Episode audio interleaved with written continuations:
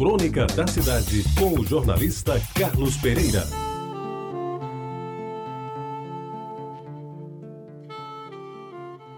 Amigos ouvintes da Tabajara, os mais novos não conheceram Rui Carneiro, um dos políticos mais importantes que a Paraíba já produziu. Não se trata do seu sobrinho neto, deputado federal, que herdou o nome e marca também sua passagem pela política paraibana, mas do grande Rui Carneiro, que foi quase tudo na Paraíba. Interventor no período do Estado Novo, deputado federal e senador, posto em que, por mandatos consecutivos, se ouve muito bem como representante da nossa terra no Senado da República. Pois bem, amigos ouvintes, coube ao senador Rui Carneiro, numa das suas construções oratórias mais bem-sucedidas, cunhar a frase lapidar que o consagrou diante do eleitorado. Dizia ele: Forte é o povo. Se a frase era original ou não, isso pouco importa. O certo é que o dístico passou a ser de sua autoria e até hoje não apareceu ninguém para provar o contrário. É por que citar a frase de Rui no atual momento da política internacional também?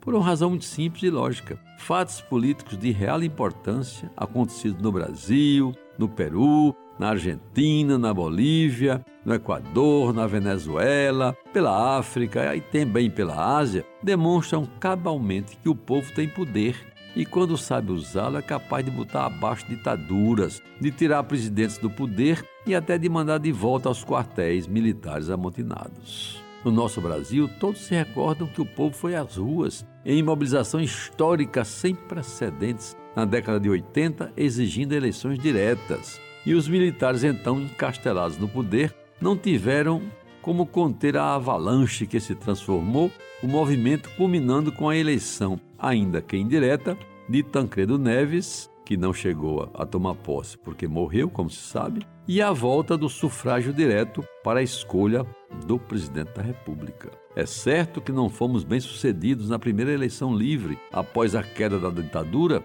já que se perdeu uma excelente oportunidade de consolidar mais cedo o regime democrático mas a própria eleição de Fernando Collor de Mello e sua posterior retirada do poder se constituíram em fatos de maior realce que a história da Paraíba e do Brasil registra com inescapável orgulho. E eu lembro bem que, à época do impeachment de Collor, eu participava de uma reunião de países da América do Sul em Caracas sobre a economia do continente e por mais de uma vez tive o privilégio de, na condição de brasileiro, ouvir comentários airosos sobre a importância da participação popular no movimento de retirada do presidente do Palácio do Planalto, em que se destacava o aspecto fundamental de se substituir um presidente eleito livremente pelo processo legal do impedimento sem arranhões à democracia ou à Constituição do país. No Peru, lembra-se, não foi diferente. O mesmo povo que elegeu Alberto Fujimori um dia foi o mesmo que o botou para correr, fazendo com que ele fosse buscar asilo no seu país de origem, lá no longínquo Japão,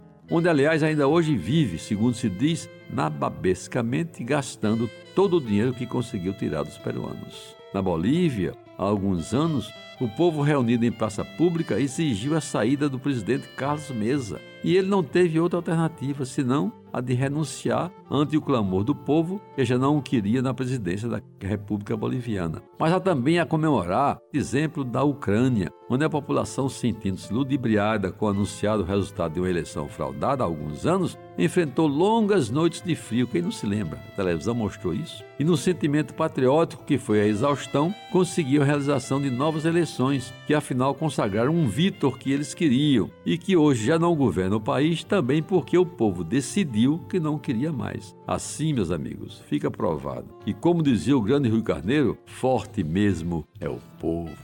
Você ouviu Crônica da Cidade com o jornalista Carlos Pereira.